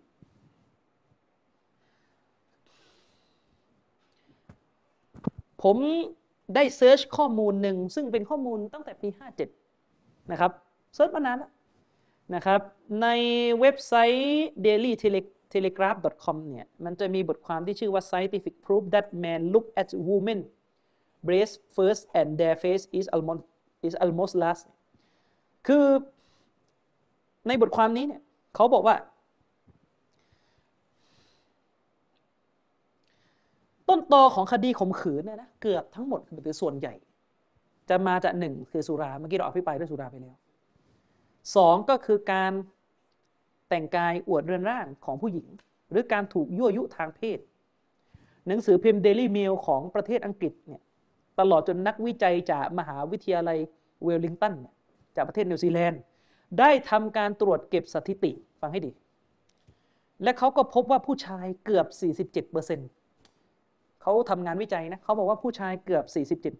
47%ถูกกระตุ้นทางเพศจากความใหญ่ของหน้าอกสตรี ผู้ชาย 47%เขาจะถูกกระตุ้นอารมณ์ทางเพศได้ง่ายจากขนาดของหน้าอกสตรี คือความใหญ่ของหน้าอกสตรีนี่เป็นเป็นสิ่งที่ 47%ของผู้ชายนี่ถูกกระตุ้น ก็ไม่ต้องโลกสวยนี่คือความจริงนะครับ ขณะที่อีก 30%สนใจที่จะมองไปยังสะโพกและบั้นท้ายของสตรีลดลงมา อีก 30%เนี่ยสนใจมองไปยังสะโพกแล้วก็บั้นท้ายของผู้หญิง มีเพียง 20%ที่นิยมเหลือบมองผู้หญิงจากใบหน้า 20%นั้นที่ผู้ชายจะพิจารณาใบหน้าผู้หญิงนั่นหมายความว่าสูงสุดที่ผู้ชายจะพิจารณาคือหน้าอก จึงไม่แปลกที่ธุรกิจลามกอนาจารจึงเน้นขายจุดนั้นนะครับ นักวิทยาศาสตร์อธิบายว่าสาเหตุสำคัญ นักวิทยาศาสตร์ที่ศึกษาเรื่องนี้ ทีมวิจัยนี้เขาบอกว่าสาเหตุสำคัญ มาจากการที่ผู้ชายส่วนใหญ่รับรู้ว่าหน้าอกของสตรีเป็นจุดแห่งความงามที่สำคัญที่สุด นี่ไงนี่คือปัญหา ฉะนั้นจากตรงนี้เราจึงกล่าวได้ว่าหน้าอกของผู้หญิงเนี่ยคือจุดกระตุ้นอารมณ์ทางเพศของผู้ชายมากที่สุดจากการสำรวจนี้นะครับ ต่อมาก็เป็นเรื่องของสะโพกและบันท้าย ต่อมาคือเรื่องของใบหน้า ซึ่งแน่นอนผู้ใดศึกษาอิสลามจะพบอย่างดีว่าอิสลาม สั่งใช้ให้สตรีสวมใส่เสื้อผ้าหลวมๆเพื่อปกปิด เรือนกายของตัวเองทั้งสามส่วนนี้นะครับไม่ใช่ปิดอย่างเดียวแต่เข้ารูป ปิดแล้วก็ต้องหลวม ฉะนั้นใครก็ตามแต่ที่ใส่ฮิญาบแต่รัดรูป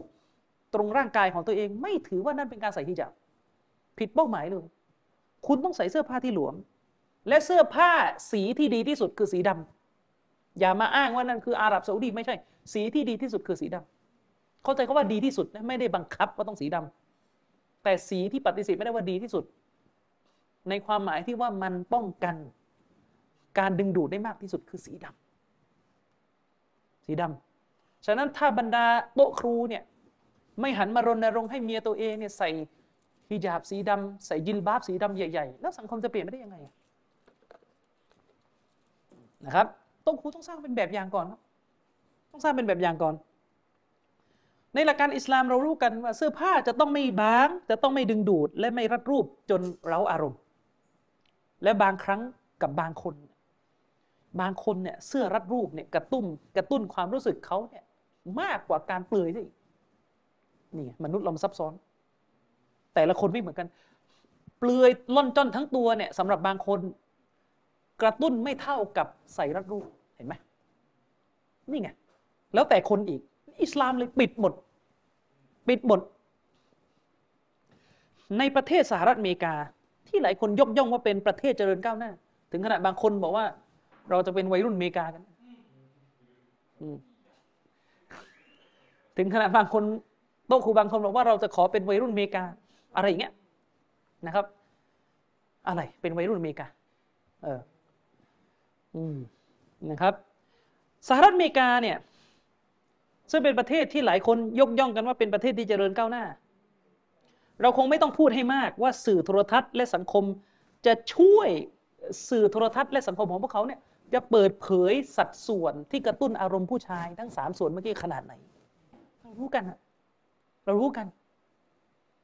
ทั้งป้ายโฆษณา ทั้งละคร ทั้งมิวสิกวิดีโอ ทั้งอะไรสารพัดอย่าง เต็มไปด้วยความโป๊เปลือยเหล่านี้เต็มไปด้วยความโป๊เปลือยเหล่านี้นะครับ แทบไม่มีวงการไหนเลยปลอดพ้นจากเรื่องเซ็กเรื่องกระตุ้นอารมณ์ทางเพศนะครับ ตอนนี้ก็แถมให้ไปอีก เกย์ก็ไปอีก หมดเลย ไม่รู้อะไรต่อมีอะไรนะครับ มีสถิติระบุนะครับในอเมริกาในอเมริกานะครับ อัตราเฉลี่ยสตรีที่โดนข่มขืนในสหรัฐอเมริกาเนี่ยมีมากถึงทุกสองชั่วโมง เฉลี่ย ทุกสองชั่วโมงอย่างน้อยมีหนึ่งคนทั่วประเทศ มีหนึ่งคน แล้วมีประโยชน์อะไร มีประโยชน์อะไร ถูกข่มขืนทุกสองชั่วโมง มีประโยชน์อะไร เสรีภาพที่เรียกร้องกันใช่ไหมอืม คุณลองจินตนาการดู ในอัฟกานิสถาน ครอบครัวบางครอบครัวเนี่ยทรมานผู้หญิง โอ้โห มีอยู่เคสเดียววันที่สิบปี เกิดอยู่เคสหนึ่งเอามาลงหนังสือลงนิตยสาร ขยายความเป็นภาพตัวแทนทั่วโลก ถ้าของอเมริกาเอาทุกสองชั่วโมงเบื่อแล้ว หมายถึงว่าลงกันไม่ไหวเป็นความเลวร้ายที่มนุษย์กระทำกับเพศหญิง แต่ไม่ยอมแก้กันที่ต้นเหตุของปัญหามาใช้ตะกกะว่า เราอย่าไปสอนผู้หญิงให้แต่งตัวปกปิด แต่ต้องสอนให้ผู้ชาย คิดว่าคุณจะต้องไม่ข่มขืนผู้หญิง แม้ผู้หญิงจะโป้แต่คุณไม่มีสิทธิ์ข่มขืน สอนนักปัญญาสอนได้ นักปัญญาเข้าใจอยู่นั่นแหละนะวาทะแบบนี้ แต่ว่า แก๊งรถ chopper ที่ LA น่าจะไม่เข้าใจนะ พวกพวกอเมริกันเถื่อนๆนะในลอสแองเจลิสน่าจะไม่เข้าใจ อืม น่าจะไม่เข้าใจพวกขี้ยาพวกอะไร นี่ไง Sid Vicious Sid Vicious สมาชิกวง Sex Pistols วงพังก์ของอังกฤษฆ่าแนนซี่เมียตัวเองตายนะครับฆ่าแนนซี่เมียตัวเองตาย แล้วก็ตัวเองก็ติดคุกไปอยู่ในคุกระหว่างจำคุกก็ฉีดเฮโรอีนแล้วก็โอเวอร์โดสตายอีก แล้วก็มาอวยก็ว่าเป็นตำนานอะไรกันอะไร นี่ไง แบบนี้แบบนี้เหรอฮีโร่อะ เด็กมลยยูเลิกแล้วเลิกแบบนี้แหละครับ อืม แบบนี้แหละครับ ที่ยกย่องกันอะเออ อะไรกัน เอาเรื่องแบบนี้มายกย่อง อืมนะครับ และไอ้วงดนตรีพวกนี้ก็เป็นหนึ่งตัวดีเลยในการกระตุ้น กระตุ้นความรุนแรงทางเพศ มันจนจนมันเกิดเป็นวัฒกรรมไงว่าเซ็กดรักร็อกแอนด์โร ดนตรีร็อกจะต้องคู่กับยาเสพติดและ และการมั่วเพศและการมั่วเพศใครอยู่วงการนี้ก็ย่อมรู้ว่ามันเลวร้าย มากๆ ยังไม่นับวงการแรปอีกก็อีกแบบนึงอีกเอานั้นก็อีกแบบนึงอีกนึกออกไหมเออนี่คือปัญหา สิ่งเหล่านี้มันคือตัวส่งออกของวัฒนธรรมที่เลวร้ายแม้กระทั่งประเทศซาอุตอนนี้ก็กันอะไรไม่อยู่แล้วเข้าประเทศหมดแล้วเข้าประเทศหมดแล้วนะครับ สถิตินี่บอกว่าทุกสองชั่วโมง โดยเฉลี่ยนะค่าเฉลี่ยทุกสองชั่วโมง จะมีสตรีโดนข่มขืนในสหรัฐอเมริกา นี่เป็นเพียงสถิติเฉพาะเท่าที่มีการแจ้ง แจ้งความ ยังไม่นับคดีที่สตรีไม่กล้าแจ้งความอีกมาก เฉพาะในปี 2002 มีเหยื่อที่เกี่ยวข้องกับคดีข่มขืนในอเมริกามากถึง 247,730รายในจำนวนนี้ที่โดนข่มขืนอย่าง แบบเสร็จแล้วคือโดนข่มขืนจริงๆอะนะมีมากถึง 87,000 ราย เฉพาะปีเดียวสาเหตุชัดเจนครับ อเมริกามีเชื้อที่บ่ม เพราะความรุนแรงทางเพศแบบนี้สองอย่างอยู่แล้ว ทั้งสุราที่หาซื้อกันได้อย่างจงแจ้ง ส่วนการยั่วยุทางเพศก็ถูกกระหน่ำทั้งจากสื่อโทรทัศน์ และการแต่งกายที่เย้ายวน เต็มไปหมดในจอทีวี นะครับ กลับมาที่ซาอุดิอาระเบีย อันเป็นประเทศที่ใช้กฎหมายอิสลามกันมาตลอดนะครับ สถิติที่ทางองค์กรตรวจสอบสถิติการข่มขืนในสหรัฐอเมริกานะครับ RAINN ชื่อย่อนะองค์กรตรวจสอบสถิติการข่มขืนในสหรัฐอเมริกาเนี่ย RAINN แถลงไว้ว่าซาอุดิอาระเบียเป็นประเทศที่มีสถิติการข่มขืนต่ำที่สุดในโลก ทั้งนี้เพราะมีการปราบปรามสุราอย่างเด็ดขาด ส่วนสตรีเองก็ถูกควบคุมทางด้านการแต่งกายด้วยหลักการอิสลาม ไม่ต้องไปพูดถึงกระทรวงศาสนาที่ควบคุมสื่อลามกอย่างเข้มงวด ส่วนประเทศที่ครองอันดับต้นๆของโลก หมายถึงว่าครองอันดับต้นๆของของด้านการข่มขืนนะนะต้นๆของโลกของโลกเนี่ยล้วนแล้วแต่เป็นประเทศยุโรปที่หลายคนคิดว่าจเจริญ ไม่ว่าจะเป็นฝรั่งเศสนะครับ ฝรั่งเศสไอ้นี่คือสถิติที่ผม ก็บมาในปี 2557 นะครับ ผมไม่ได้ตามต่อแล้ววันหลังจากปีนั้นเป็นยังไง เพราะข้อมูลนี้ผมเคยเคยค้นคว้ามานานแล้ว คือเราก็รู้กันแหละ มันก็ไม่ไม่ผันผวนไม่มากหรอกนะครับ ฝรั่งเศสติดอันดับหนึ่ง เยอรมันอันดับสอง รัสเซียอันดับสามเป็นประเทศเอเชียสมุทรนะครับ อันนี้ผมเคยอ้างมาจากเว็บไซต์ Nation Master นะครับ Crime Statistic ตรง rape นะครับ most recent by country www.nationmaster.com อันนี้เป็นข้อมูลที่เคยอ้างมาแต่ปี 257อืมอะต่อมา เรื่องของอาชีพที่ต้องห้ามในอิสลาม ย้ำอีกรอบนะครับ เราพูดตามหลักการอิสลามนะครับ เราไม่มีเจตนาที่จะเหยียดหยาม หรือตำหนิใคร ในหลักการอิสลามเป็นที่รู้กัน อาชีพนักดนตรี อาชีพนักแสดงนะครับอาชีพนักดนตรีเป็นสิ่งที่ต้องห้ามตามหลักการอิสลาม เราพูดตามหลักการอิสลามนะครับ อาชีพนักดนตรีเป็นสิ่งที่ต้องห้ามตามหลักการอิสลาม ส่วนอาชีพนักแสดง นักแสดงที่นี่คือนักแสดงที่แสดงในรูปแบบที่ขัดกับอิสลามนะครับ ในแบบทั่วไปที่ปรากฏอยู่ ก็เป็นสิ่งที่ขัดกับหลักการอิสลาม อิสลามพิจารณาว่าอาชีพเหล่านี้เป็นอาชีพที่มนุษย์ไม่จำเป็นที่จะต้องให้มันมีอยู่ คือหมายความว่าเราไม่มีอาชีพเหล่านี้ ชีวิตเราก็อยู่ได้ และอาชีพเหล่านี้เป็นอาชีพที่ขัด ในหลักการอิสลาม เพราะอิสลามถือว่าทั้งดนตรี ทั้งการแสดงเป็นสิ่งที่กระตุ้นความไร้สาระให้บุคคลทิ้งการเข้าถึงพระเจ้านะครับ และอย่างที่เราเห็นนะครับว่าการตอบแทนในวงการเหล่านี้มีค่าตอบแทนที่ปริมาณมันสูงมาก จริงไหมครับ การตอบแทนในอาชีพเหล่านี้ มีการตอบแทนในปริมาณที่สูงมาก ทั้งๆทที่เป็นอาชีพที่ไม่ได้เป็นกระดูกสันหลังของชีวิต ผู้คน เมื่อเปรียบเทียบกับอาชีพอย่างการทำนาทำไร่ทำสวน นึกออกไหมครับ การกระจายทางเศรษฐกิจไปลงอยู่กับอาชีพเหล่านี้มาก ทั้งท่านที่เป็นแค่ความบันเทิงนะครับ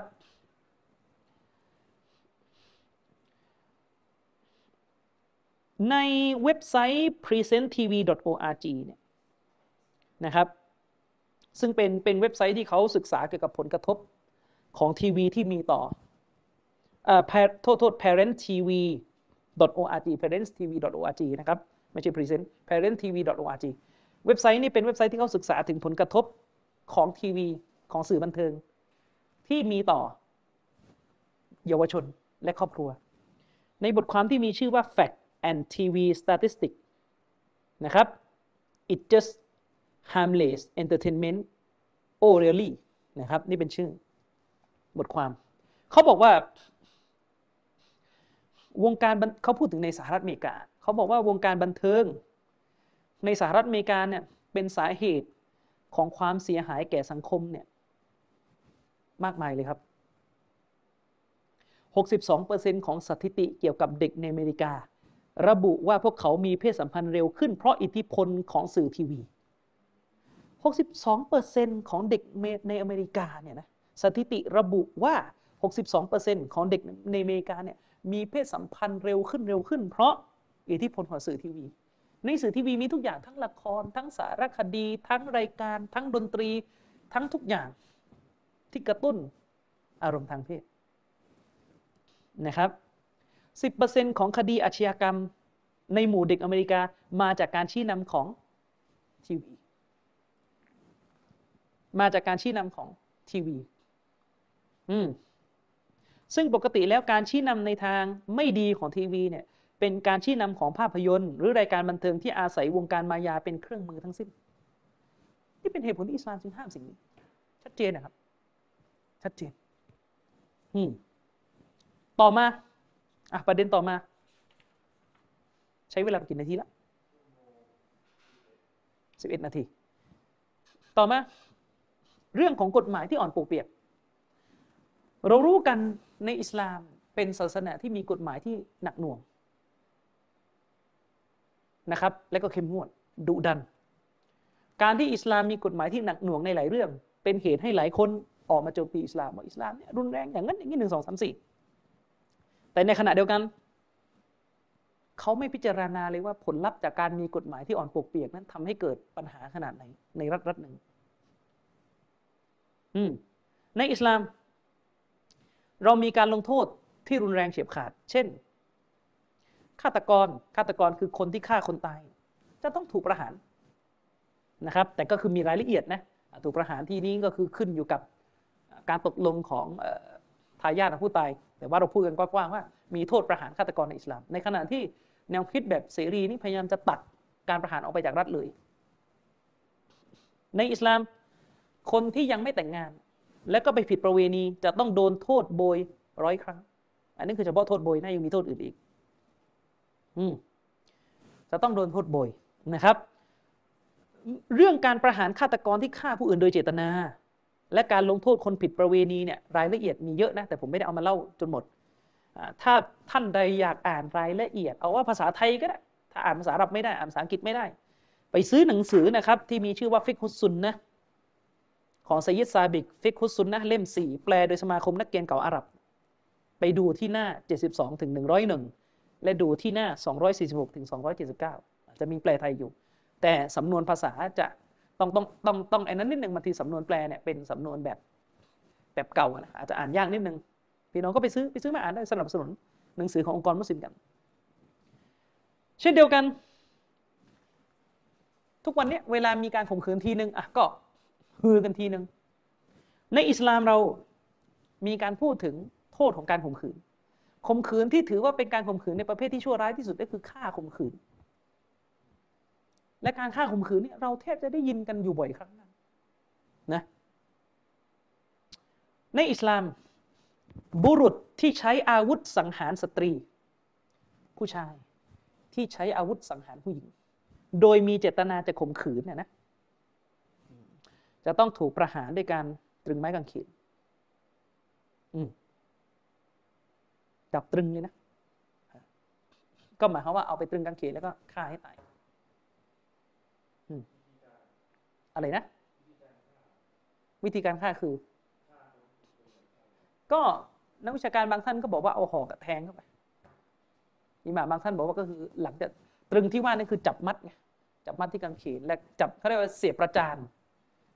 การเสียประจานนั้น เพราะว่าเป็นข้อหาก็คือฮีรอบะ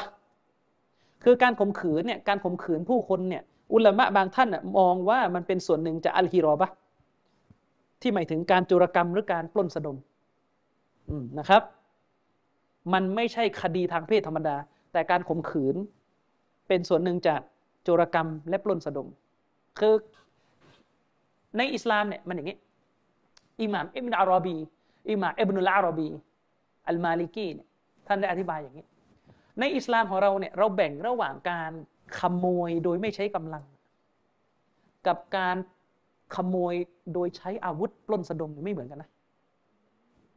การขโมยเนี่ยที่ที่ว่ามีโทษตัดมือเนี่ยที่ว่ามีโทษตัดมือเนี่ยคือหมายถึงคนคนนึงเนี่ยทำของหล่นแล้วเราไปขโมยไม่การขโมยกับการจี้ปล้นในคนละโทษในอิสลาม คือคนคนนึงเนี่ย คนคนหนึ่งเนี่ยอยู่ในบ้านแล้วก็ไม่ล็อกประตูบ้าน ทีนี้ขโมยเนี่ยเข้ามาย่องแล้วก็เอาไปอะอันเนี้ยโทษขโมย โทษขโมยคือตัดมือ อืมแต่ถ้าเป็นการจี้ปล้น ลักษณะใช้อาวุธ ออกไปปล้นผู้คนตามท้องถนน ออกไปปล้นสะดมผู้คนในที่สาธารณะ แล้วก็ฉกชิงวิ่งราวไป อันนี้จะโดนสองโทษ โทษขโมยก็โดน และก็โทษเฮรอบะ โทษก่อความก่อความเสียหายหรือโจรกรรมหรือปล้นสะดมก็โดน ฉะนั้นจะโดนสองสองบทลงโทษก็คือ ตัดมือในฐานะขโมย แล้วก็ตัดเท้าใส่ในขณะที่ใช้เท้าออกไปสร้างความเสียหายเข้าใจยังทีนี้ท่านอิหม่าอิบนุลอารบีในสมัยตอนที่ท่านเป็นกอดีเป็นผู้พิพากษาอยู่ที่ดินแดนสเปนอิบนุลอารบีเนี่ยถูกถูกถาม เพราะว่าเคยเกิดเคสที่ มีโจรผู้ร้ายเนี่ยไปปล้นสะดมผู้คนในที่นี้คือไปฉุดลูกเมียเขาไปฉุดลูกเมียเขาอิหม่ามอิบนุอารอบีเนี่ยได้ตั้งคำถามว่า ระหว่างทรัพย์สินกับลูกเมีย มนุษย์จะยอมเสียอะไรมากกว่ากัน ถ้าจะเสียอะไรมนุษย์จะยอมเสียอันไหน แน่นอนมนุษย์เนี่ยหวงลูกหวงเมียที่สุด เสียอันนี้เนี่ยเสียไม่ได้ ถ้าจะยอมเสียทรัพย์สินเนี่ยยอมเสียไปเลย ฉะนั้นถ้าเราบอกว่าการปล้นสะดมทรัพย์สินเป็นส่วนหนึ่งของอัลฮิรอบะการปล้นสะดมคือฉุดผู้หญิงไปข่มขืน ย่อมยิ่งกว่าที่จะเป็นการฮิรอบะฉะนั้นอาศัยคำอธิบายนี้เนี่ยถ้ามีการใช้อาวุธฉุดผู้หญิงไปข่มขืนเนี่ย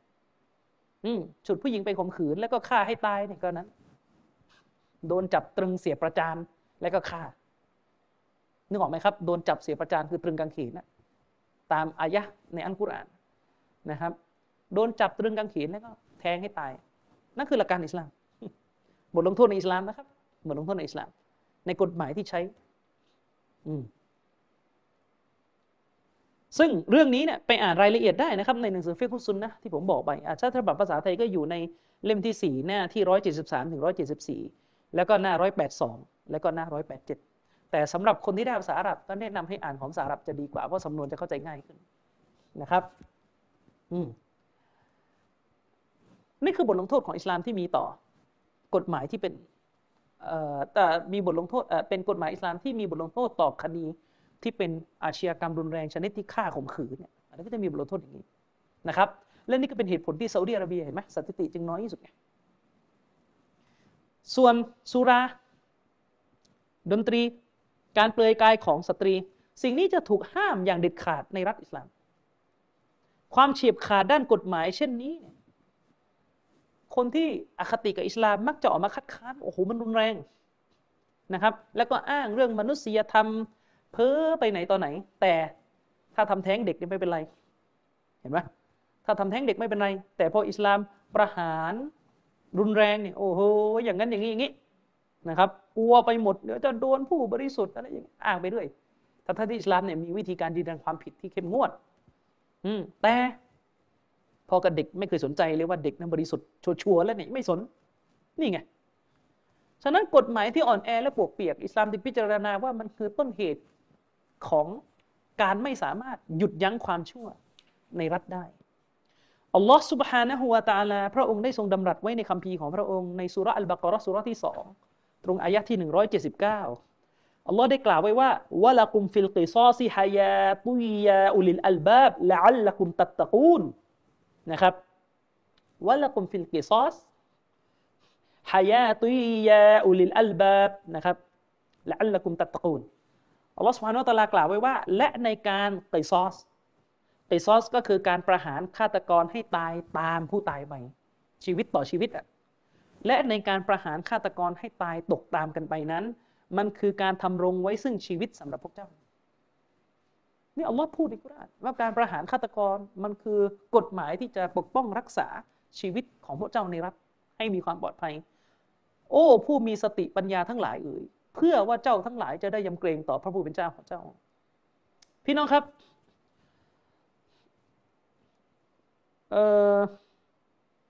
ในเว็บไซต์แหม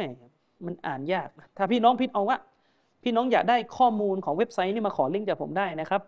มันจะมีบทความหนึ่งในเว็บไซต์เอ่อมันเขียนว่า UO News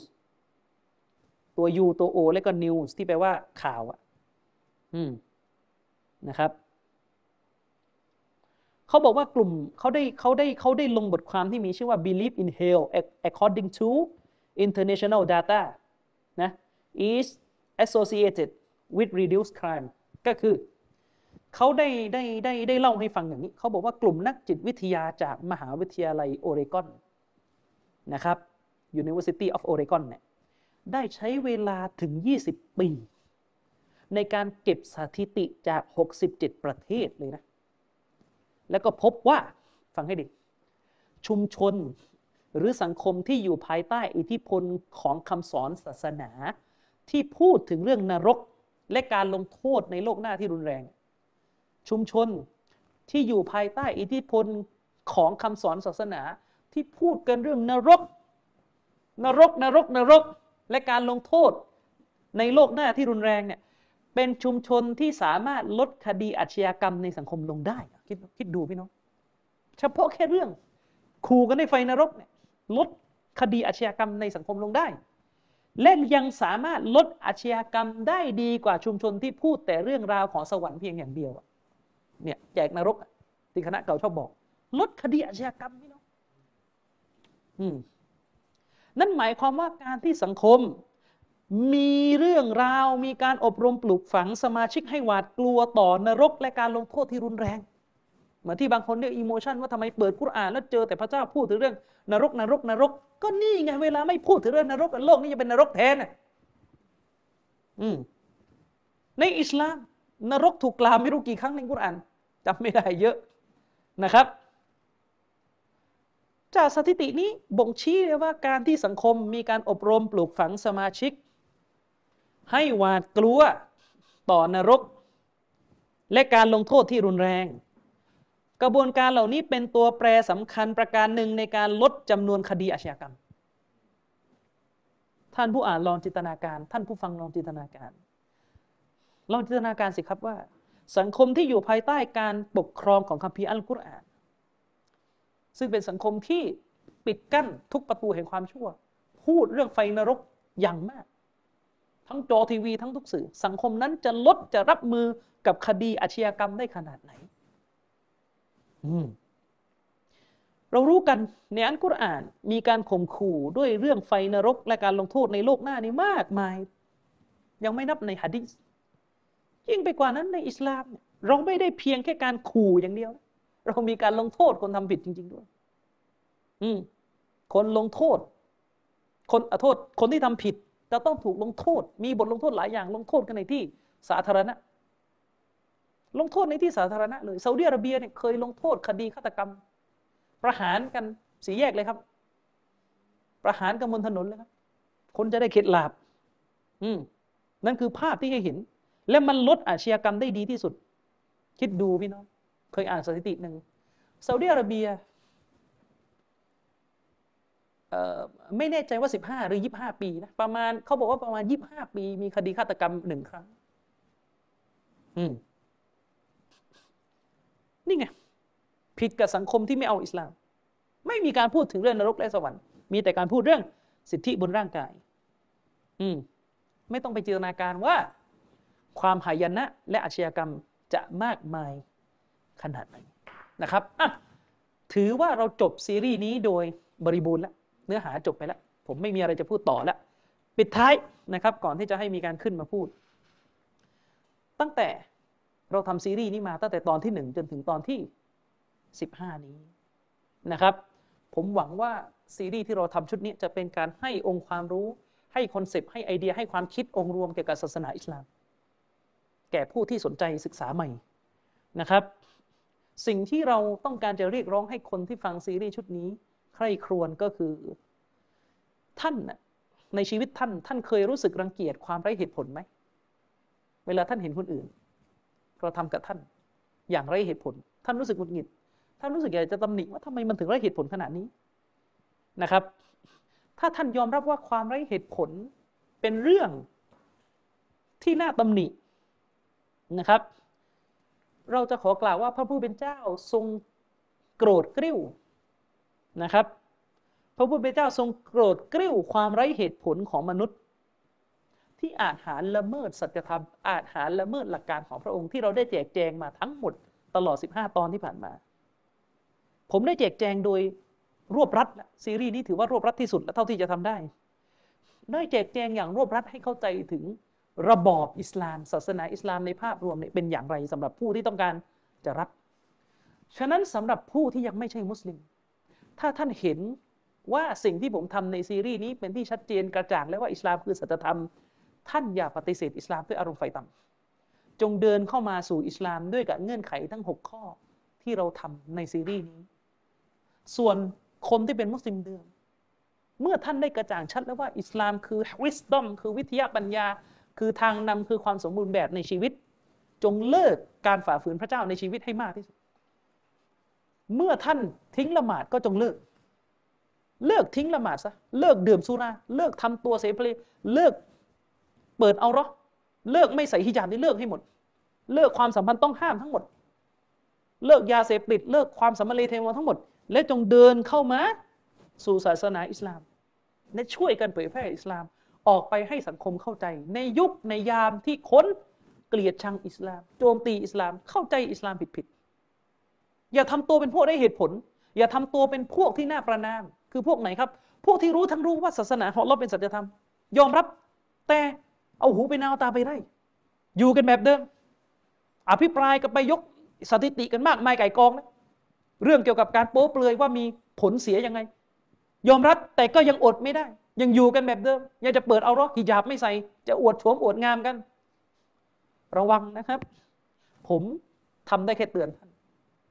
ผมช่วยท่านไม่ได้ ในโลกหน้าผมไม่สามารถจะช่วยท่านได้ เมื่อความตายมาถึงท่าน จะไม่สามารถที่จะเอาตัวเองให้รอดพ้นจากการลงโทษได้นะครับ ถ้าพระผู้เป็นเจ้าจะลงโทษท่าน ฝากไว้นะครับ ทิ้งท้ายกับองค์การอ่านกุรอานบทหนึ่งสำหรับผู้ที่เข้าใจสัจธรรมแล้วอัลลอฮฺสุบฮานาละตาลาได้ประนามผู้ที่เอาอารมณ์ไฟต่ำของตัวเองเป็นใหญ่เหนือความถูกต้อง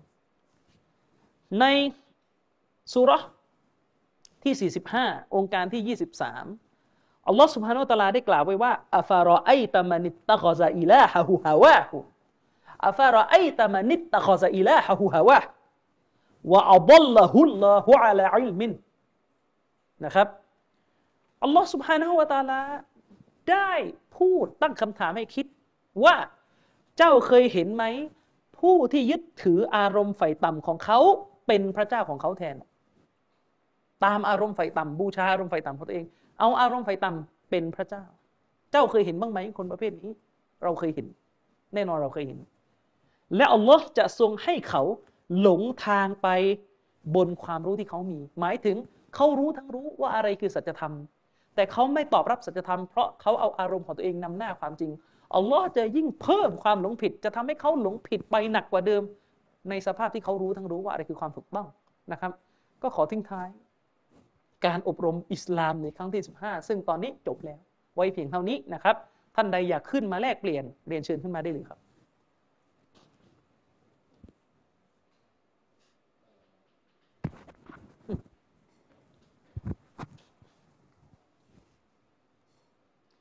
เรียนเชิญครับ ท่านใดอยากแลกเปลี่ยน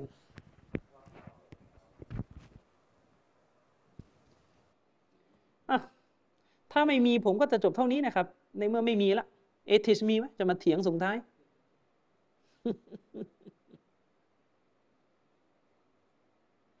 ถ้าถ้าเอทิสไม่มีเนี่ยเดี๋ยวเราจะเปิดห้องหลังจากนี้สักพักหนึ่งเดี๋ยวผมจะไปสัมภาษณ์โอเค